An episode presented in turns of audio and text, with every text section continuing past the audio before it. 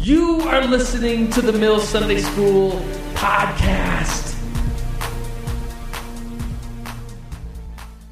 So, this whole month we've been talking about Calvinism and Arminianism. And I remember at the beginning of the month I asked how many of you had ever heard of those words, and maybe a little more than half of you have. And now you're all experts on predestination and free will. And so, we're going to continue that talk today and kind of conclude it.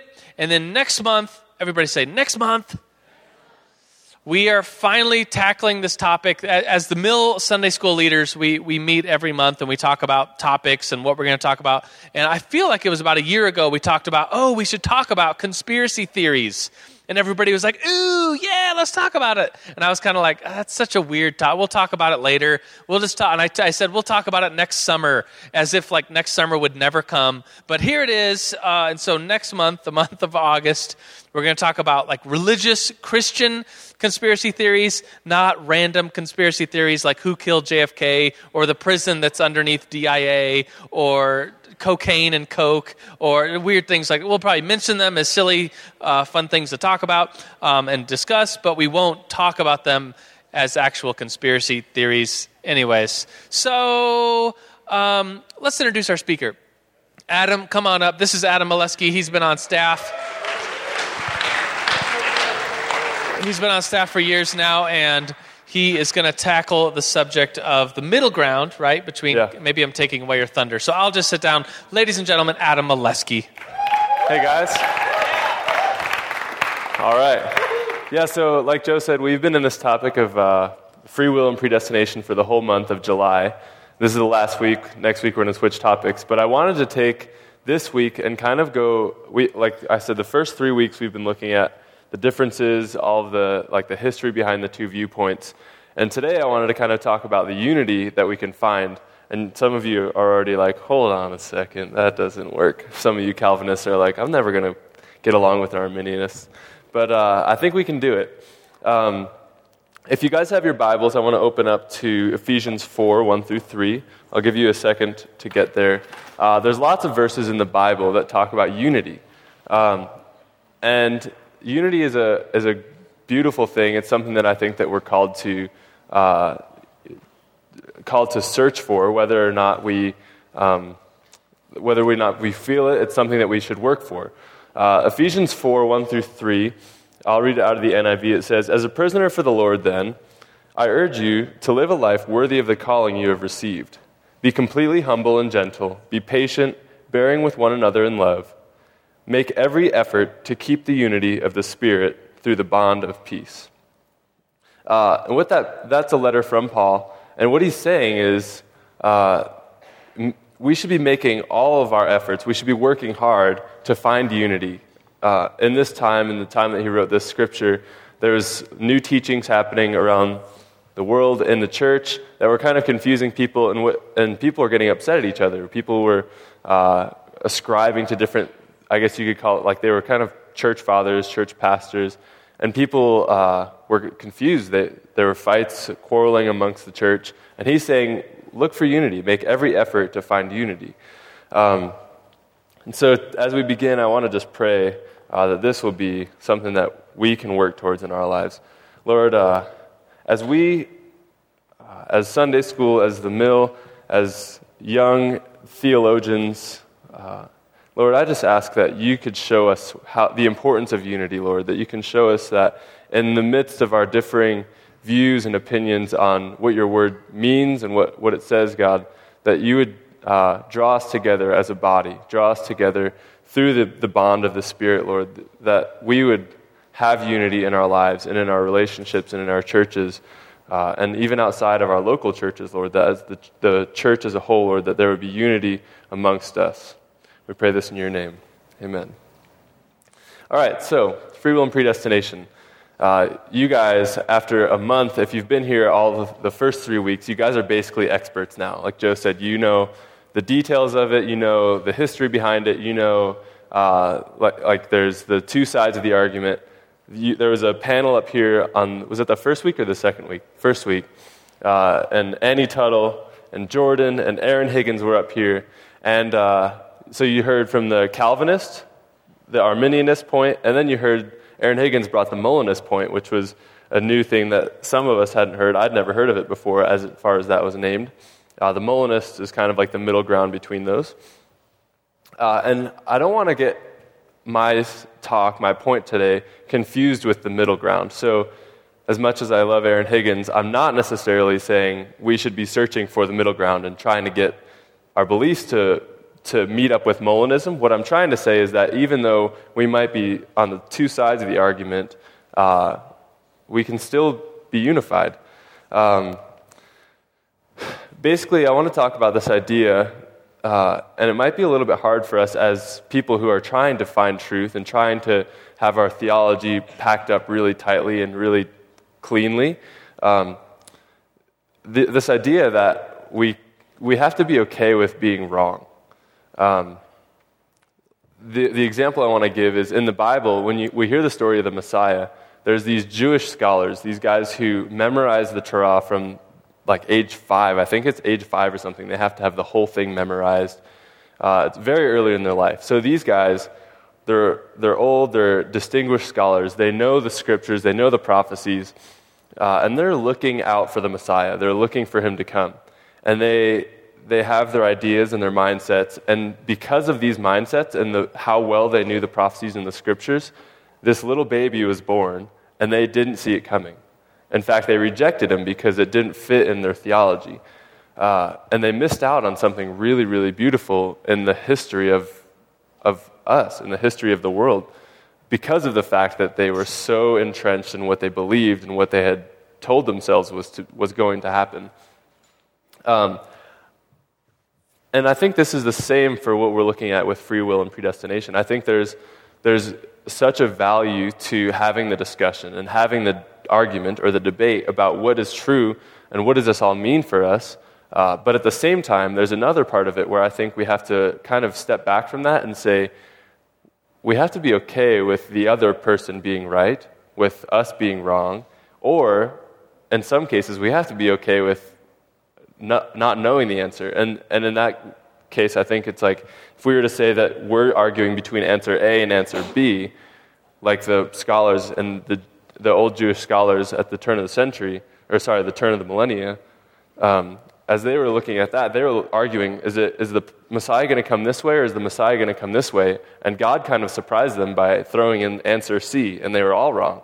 Uh, and they missed it. So, not to say that I think that we're necessarily wrong in arguing this, but I think we have to be okay with it being a different answer than what we're expecting. Uh, Joe's used this little uh, chart that you've seen throughout the week, the weeks here. Uh, there's predestination and Calvinism on, on, one side, and free will and Arminianism on the other side.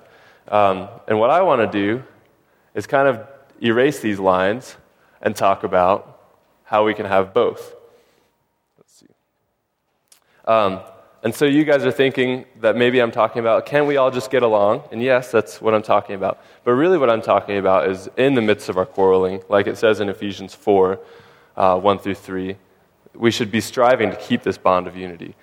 And it isn't like this coexist, like you've all seen the bumper sticker, you know, where all the different religions are thrown in. And I'm going to talk about that a little bit more later on. Uh, and you might, you might be a little bit hesitant to even discuss this idea.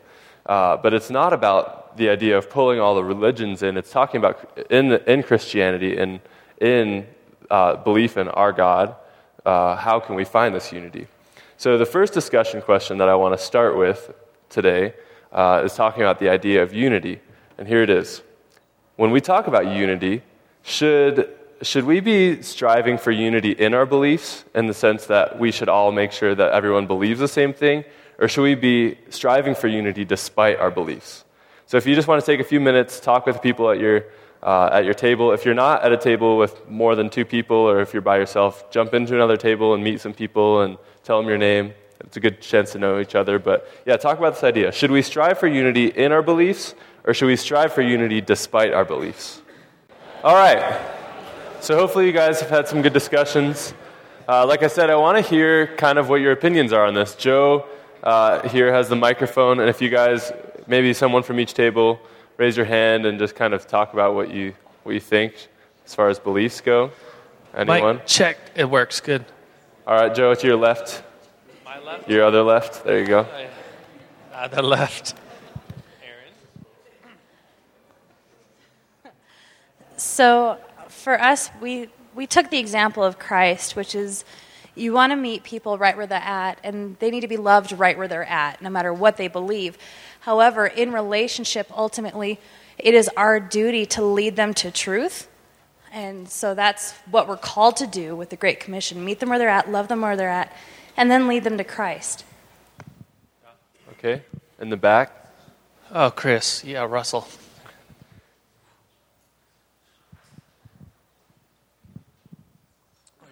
All right. Hand Um, the mic off. we just we talked about it like with marriage. So my wife and I we disagree on pretty much everything, but we still get along, and uh, it's a good thing to have disagreements and things that are unique because it sharpens you. So you get to work through those things, and that's the way we kind of combine that together. So we took it as a, a marriage and a and a couple. So Yeah. There's a marriage, like people talk about the covenant. It goes beyond disagreements, things like that. Annie right? Tuttle has. Annie Tuttle, Yep. our resident Calvinist. So I was just looking at the passage right after the passage that you read um, in Ephesians 4.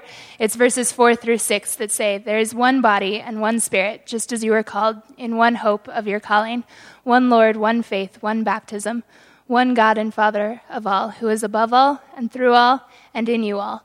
And the thought that I had was that we should be striving for unity in belief when it comes to um, matters of the body of Christ. So, our Lord, our faith, our baptism, the authority of Scripture, the close handed things. Um, but when it comes to um, striving for unity despite belief, um, I believe that that comes up when there's division over trivial things, the Yeah. things that, um, that we debate because we want to be like God.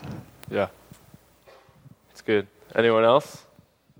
At our table, we talked about how a group of atheists about a year ago came to the Mill Sunday School for a couple months. And so, by definition, we had no similar ground with us and their beliefs and no God. But we still welcomed them and had, I don't know, what, we were just nice to them. We didn't kick them out. We didn't say, no coffee for you. We, we, it was just, I don't know if it was unity or just this idea of being nice to them, but um, that's what we talked about. Yeah. Well, good.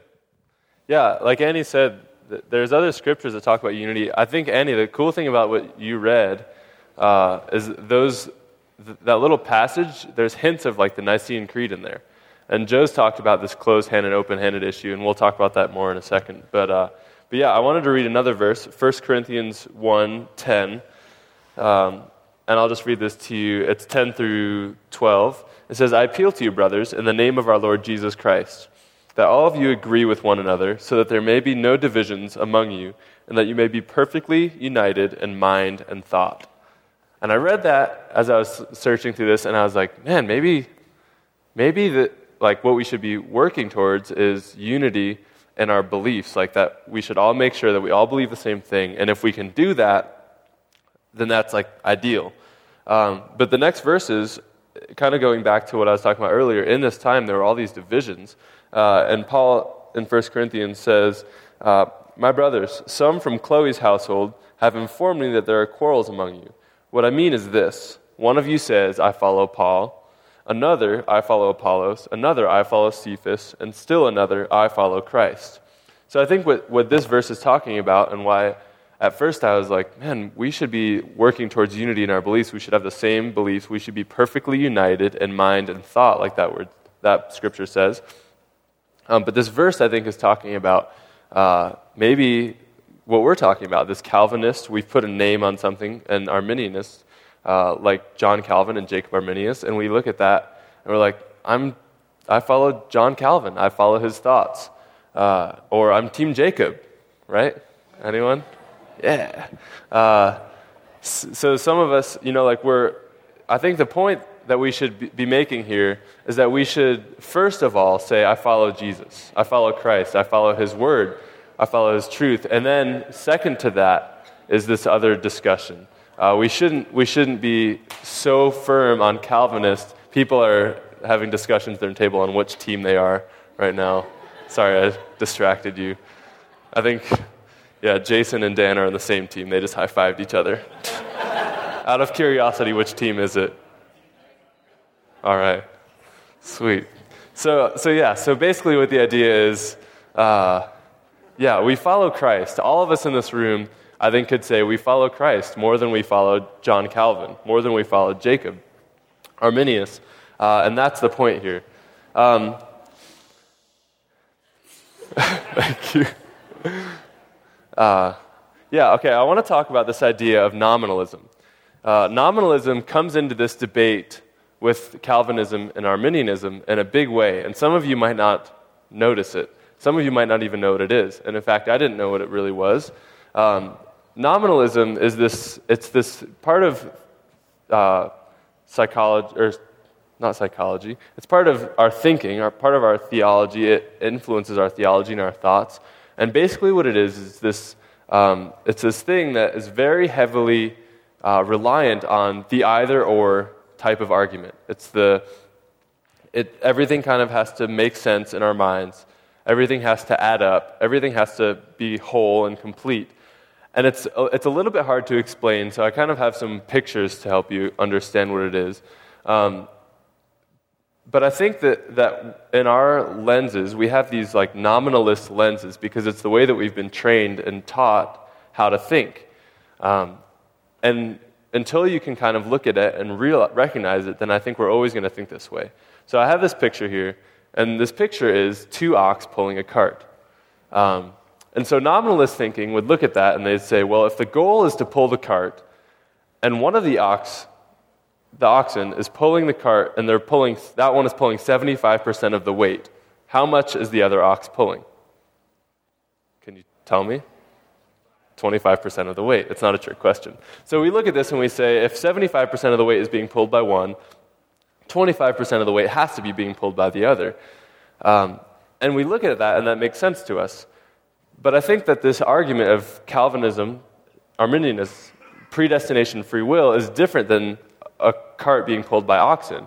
What it is, is it's like a masterpiece. Can any of you guys tell me what this is? Does anyone know? Statue of David? Does anyone know who is the artist? Michelangelo. You're right. Yeah. Yeah. So, a little history on this. This is a really big masterpiece. It's world famous. Michelangelo sculpted it around 1501 to 1504 is when he was working on. He was commissioned um, by his city. Basically, they had this giant building that was really beautiful, and they said, "We want a sculpture to go on top." So they're going to put this on the roof. Uh, if any of you guys know the history of this statue, it's not on a roof. It didn't make it to the roof.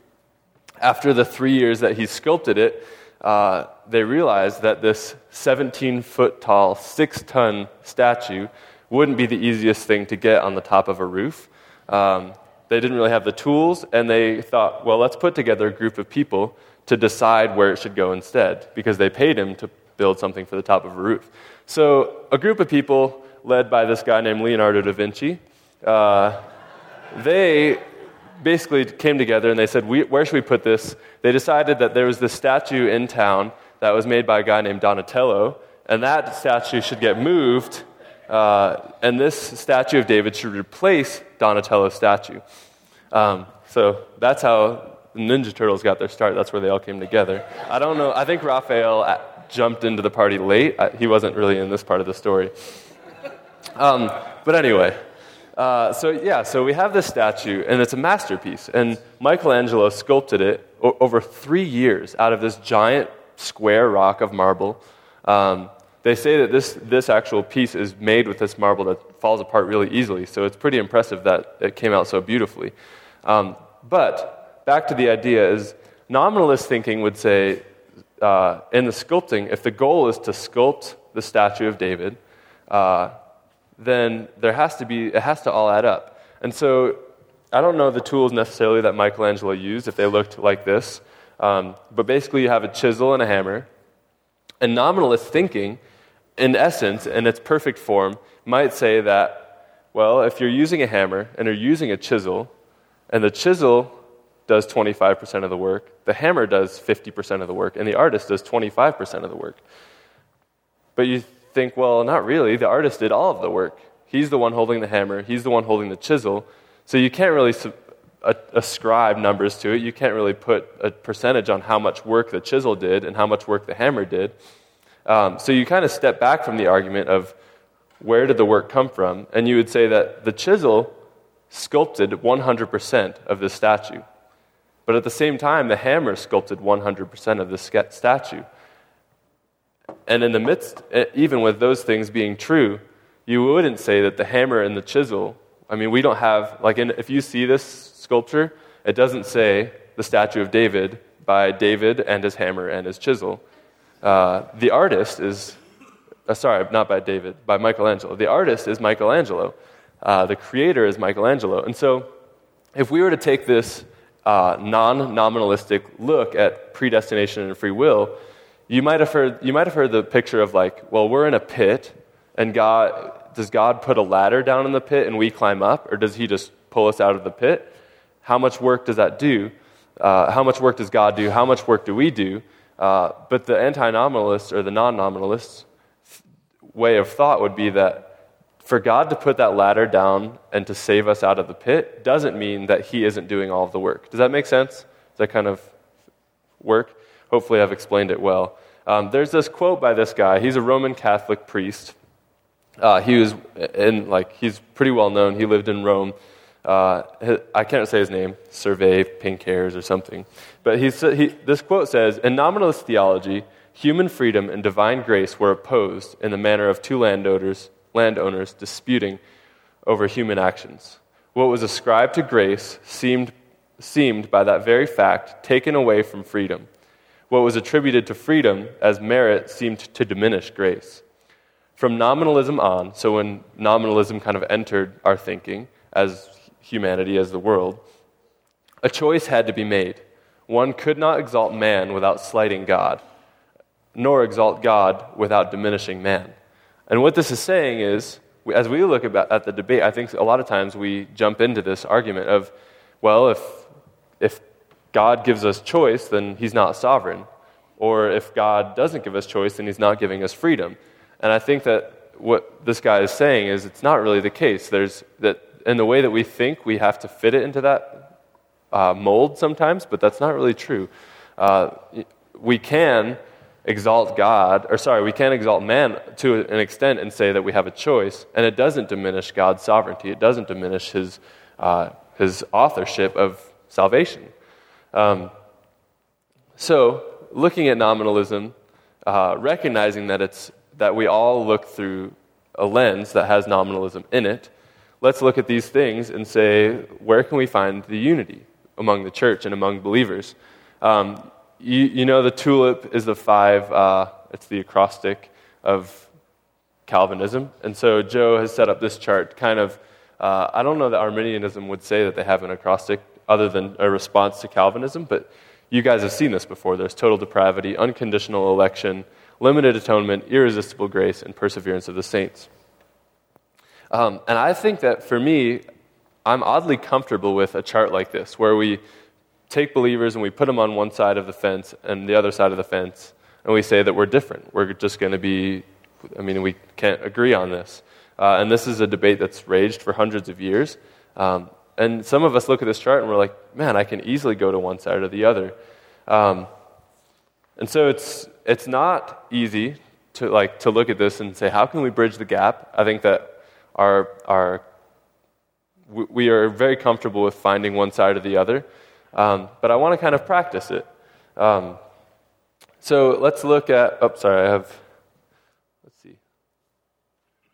Wait, the wrong way here. Okay, so, so my, my point is that we can find unity in this.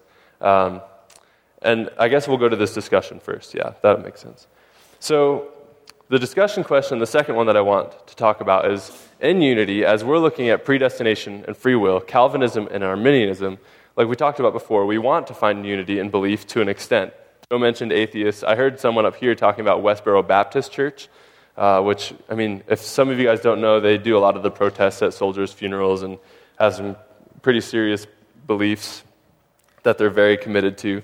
Um, but the discussion is uh, at what point do we draw the line with in differing beliefs? At what point do we say, like, yeah, let's work for unity uh, amongst a disagreement, amongst two sides of an argument? And what point do we kind of say, we, we draw the line and say, we can't really find unity here, so let's, let's work on correcting belief? Um, so I'd like to hear what you guys think as, as tables, as groups. Um, at what point do we draw the line? So, and I guess I can give you some examples. Uh, do, we, do we accept the beliefs of an atheist for the sake of this unity that it talks about in Ephesians and in 1 Corinthians?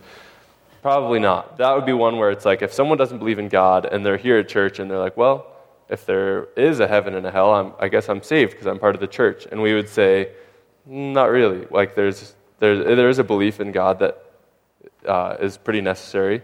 Um, but then you get into things like Annie was talking about, these other things that she used the word trivial, that Joe uses like the closed hand and open handed argument.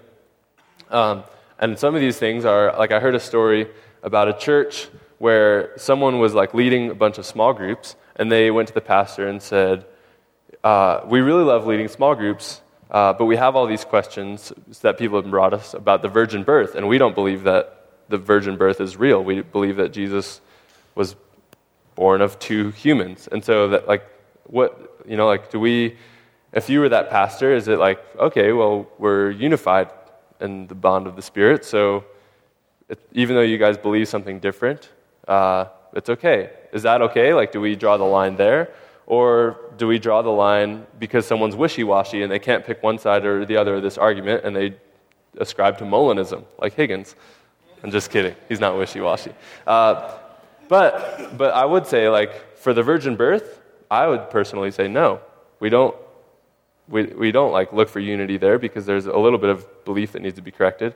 But for Molinism, Calvinism, Arminianism, I think yes, we can still find unity. So w- at what point would you say we draw the line? Go ahead and talk in your tables and we'll keep going. All right. So does anyone uh, have any, any, like anything to add to the discussion? Anyone thought someone at their table said something really profound? Uh, Joe's got the microphone, and if you raise your hand, he can bring it to you. Over here, Joe. So, yeah, at what point do we draw the line when it comes to differing beliefs within the church? Yeah, so we were just uh, talking about the marriage relationship, and uh, we were just talking about how when you fight in a marriage, it's because you're nitpicking, and how, like, when it's truth, you just, uh, it, it, like supersedes it, you know, like with discipline with your children stuff. Okay. Yeah. Yeah. All right. Over here on the other side of the room. All right.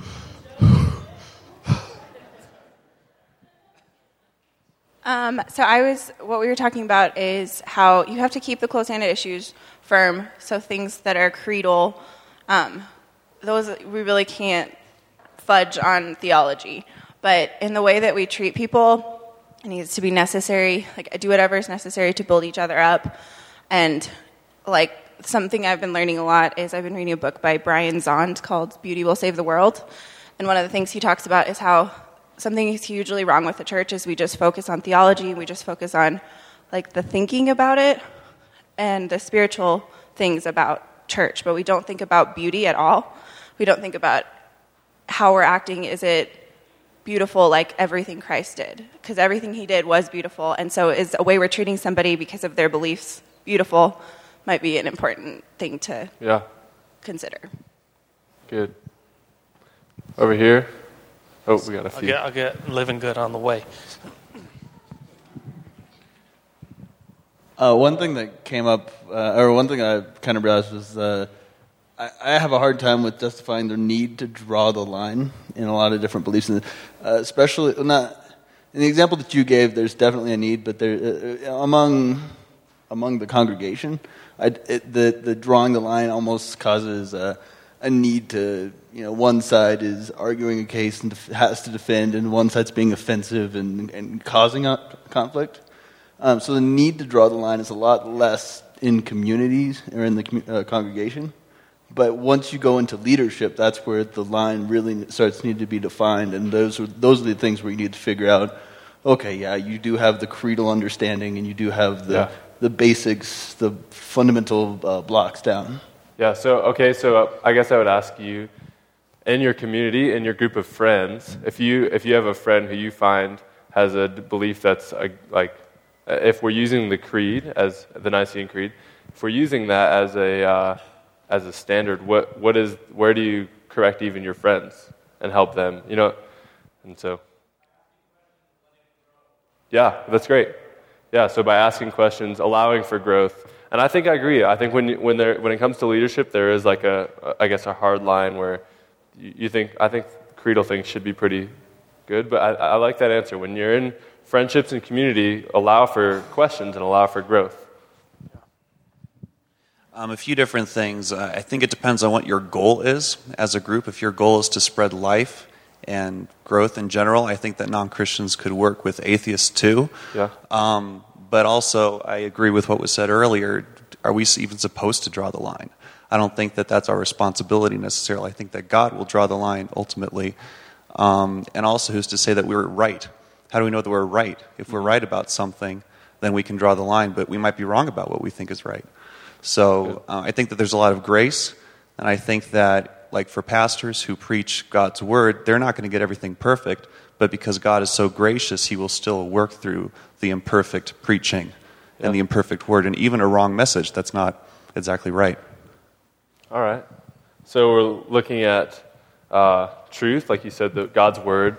I think is greater. There are even some churches who who would say like they like there. I've heard of churches who don't have preachers because they don't want preachers to get in the way of God's word. Uh, next, I don't know who this girl is. It's my wife. Um, we talked about that it's important to, well, what we think is a good place to draw the line is if it's affecting a family or affecting them poorly, um, and if it's causing harm. And then we also talked about if a belief, like the virgin birth idea, if it's something, a belief that's causing them to create a, a theology that's extra biblical, extra biblical, Yeah. yeah, is that right? Yeah. Where they're having to take something that's not in the scripture and build a theology around it, that that can get really dangerous and start leading into some really dangerous thinking. Yeah. And so that's what we said. That's good. All right. Well, yeah. So that's that's great. So we, we I think we I've heard from a few different people. Uh, Michelle, you mentioned creedal ideas. Andrew, you mentioned the creed, uh, and Chris, you mentioned scripture. So so I think the line is scripture. And like Morgan said, we, we don't want to have um, this belief built around something that's extra biblical. So I think what what the line is and what uh, what we can look to is what, does this, what do the scriptures say? What does God's word say? Um, and I want to take, like, I want to preface this by saying that um, I didn't find this in a book necessarily. I didn't find this in the scripture as, as far as, like, I looked up a verse and found this regarding this discussion, regarding this debate. But I just want to go through a little practice of realizing how the two sides of the argument, um, if we had to, we could find unity in these things. So let's take the first thing, the total depravity or uh, the depravity issue. Um, I think that the important thing to realize here uh, is that when we look at this, it's, we can get into the details of it and say, like, what does depravity mean for us? Are we totally unable to save ourselves? Are we totally, like, un- even unable to choose God? Um, but really, we, in the midst of that argument, what we could say to find unity is that God saved us. We don't have any power to save ourselves. Just like, if we go back to this analogy, just like this chisel couldn't have gotten up off the table and sculpted a statue of David out of a block of marble, but it can be used to do that. Um, the, the, the point is that depravity says that God is our Savior, that, that on our own we can't do it. Um, for election, we can look at this and say that whether we know for sure whether we're right about who's the elect, whether God picks and chooses who's going to be saved, or whether, I mean, it's open to anyone and, and it's up to us, what we can look at that, what we can see from this is that He's sovereign and that He, he picks, I mean, He saved us, um, that He calls us to live in a certain way, and that and I think the, like what I was thinking about, and as far as election goes, if you're a Calvinist and you say God has a certain amount of people, or if you're an Arminianist and you say that he, it's open to everyone, the important thing is that we don't know. Uh, for an Arminianist, we don't know who, like, who will be saved. The Bible says some will get to heaven and will say, Lord, Lord, and he'll say, Depart from me, I never knew you. Uh, or if you're, like, I've always wondered if, in the Calvinist viewpoint, how do we look and say, this person is elect or this person isn't? Even, even in the church, the person next to you, uh, by the theology alone, says that this person might or might not be elect. Um, but I think that the, if we look at it that way, it gets very confusing. But we can say that Jesus calls us to live in a certain way, uh, and he calls us to treat people in a certain way. Um, he, he's sovereign. He, he, whether we are right about it or we're wrong about it, um, he has the answers. Um, and remember, I think in this point, to exalt man and saying that he has a choice or he doesn't have a choice isn't to slight God, and vice versa. If, if we believe that God has chosen for us, uh, predestined us, then that's okay. Like, that's a, a picture of his sovereignty. You know, like the Calvinists would say that God is totally sovereign and he's totally picked us um, and chosen us. But the Arminianists, by saying that, uh, that man has a choice, it's not saying that God isn't sovereign. Um, atonement uh, the Nicene Creed, like we've talked about, says that for us and for our salvation, He came to save us. Uh, and I think that's a beautiful thing, is both sides of the argument can say that Jesus came down in the midst of our sin, in the midst of the fact that we should have been lost. He saved us out of that, you know. And so our sins have been taken care of, our sins have been paid for. Um, and even a five point Calvinist who says that uh, the, the atonement is limited in the sense that it only works for those who are predestined, even that Calvinist would say that's a beautiful thing, that Jesus would save us, um, that, that he would do that for us, that a deity, a God, would come to earth and live as a man and die for us. Um, so you can see that there's, there are ways to kind of look at the argument and say we can agree uh, on certain things. That we, Joe had a, a, week where he, we, it was the, actually the panel was answering questions.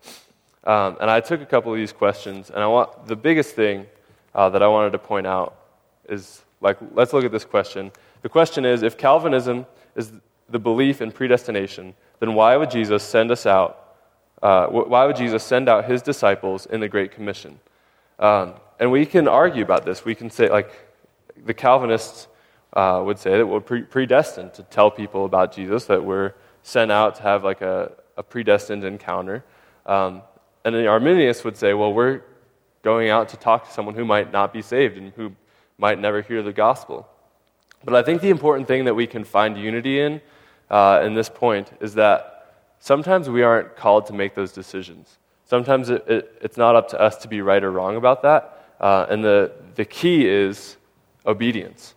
Um, and like we see, like this question even mentions the Great Commission. In the Bible, Jesus tells us to go out and make disciples. So whether, like, whether we believe that it's predestined or not, I think that the more important thing is that we are called to obey the Great Commission. We're called to obey and go out and do that. Another question is what is the point of loving others and helping guide those to God if it's predestination or if it's predestined? And again, the Bible gives us the great commandment Jesus said, the, uh, the greatest commandment is to love the Lord your God with all your heart, with all your soul, with all your mind.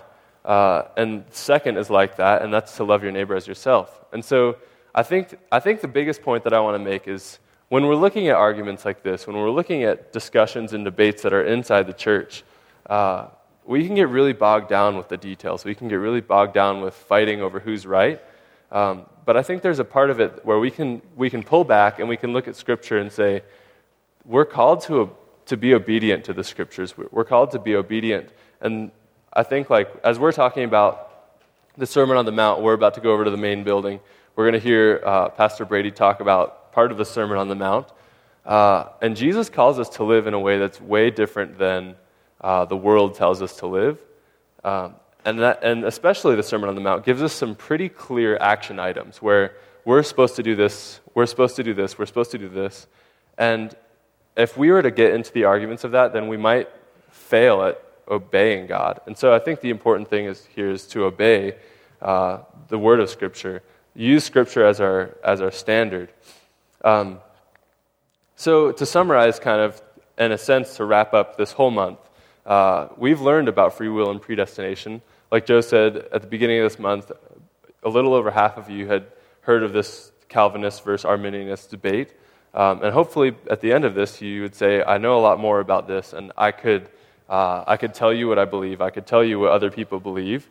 Um, but I think I'd like for us also to be able to say, I can look, like if you're a Calvinist, I can look at someone who believes in Arminianism, and I can say, yeah, they're my brother, they're my sister in Christ, because, because of the fact that we're supposed to look for unity, I can see how we all are after the same thing. We're all after Jesus.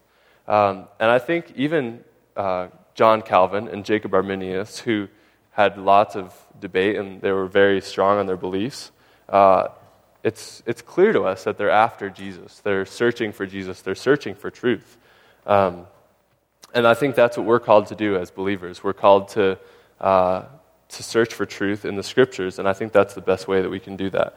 Um, I would hope that as an Arminianist, you would have gained respect and understanding for the Calvinist viewpoint, and vice versa, that, um, that at the end of this month, as we go into the next topic, that you can say, man, I really respect the beliefs. I can, I can see where that makes sense. I can see where um, what the other person believes, wh- how they can see that, how they can believe that, and that there would be respect and understanding there, and that, we would be looking for unity, like I said.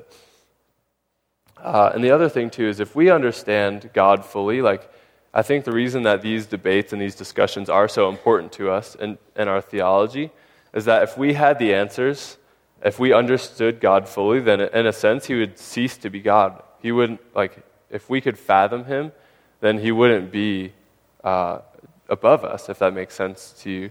Uh, so, so I think it's important for us to recognize why uh, why it's important to not have the answers and why it's important to hold these things in an open hand and not have these close handed issues.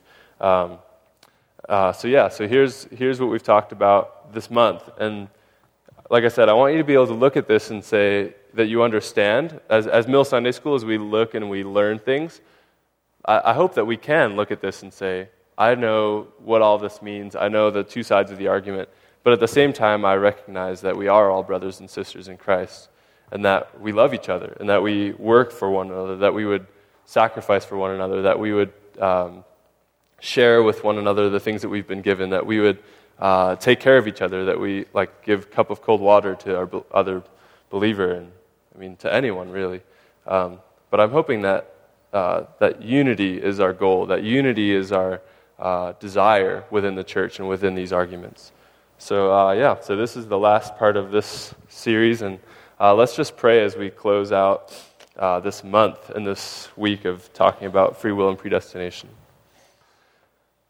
Lord, I just uh, I thank you for your word. I thank you for the intricacies and the complexities that are in your word.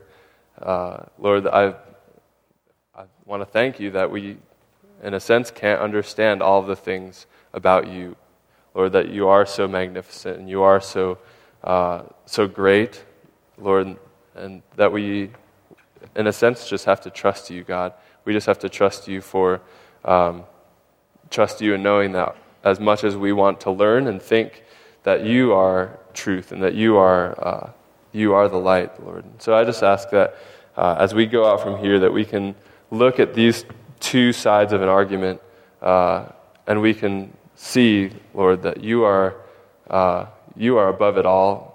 God, that we, as we argue and as we debate and we discuss, Lord, I pray that unity would be our goal. Lord, that um, even in the midst of our disagreements, Lord, that you would, uh, you would just draw us together as a body, Lord, as your bride, um, and that the heart of what we're after would be unity, Lord. And we pray this in your name. Amen. Thank you for listening to the Mill Sunday School podcast. You can find more information at www.themillonline.org.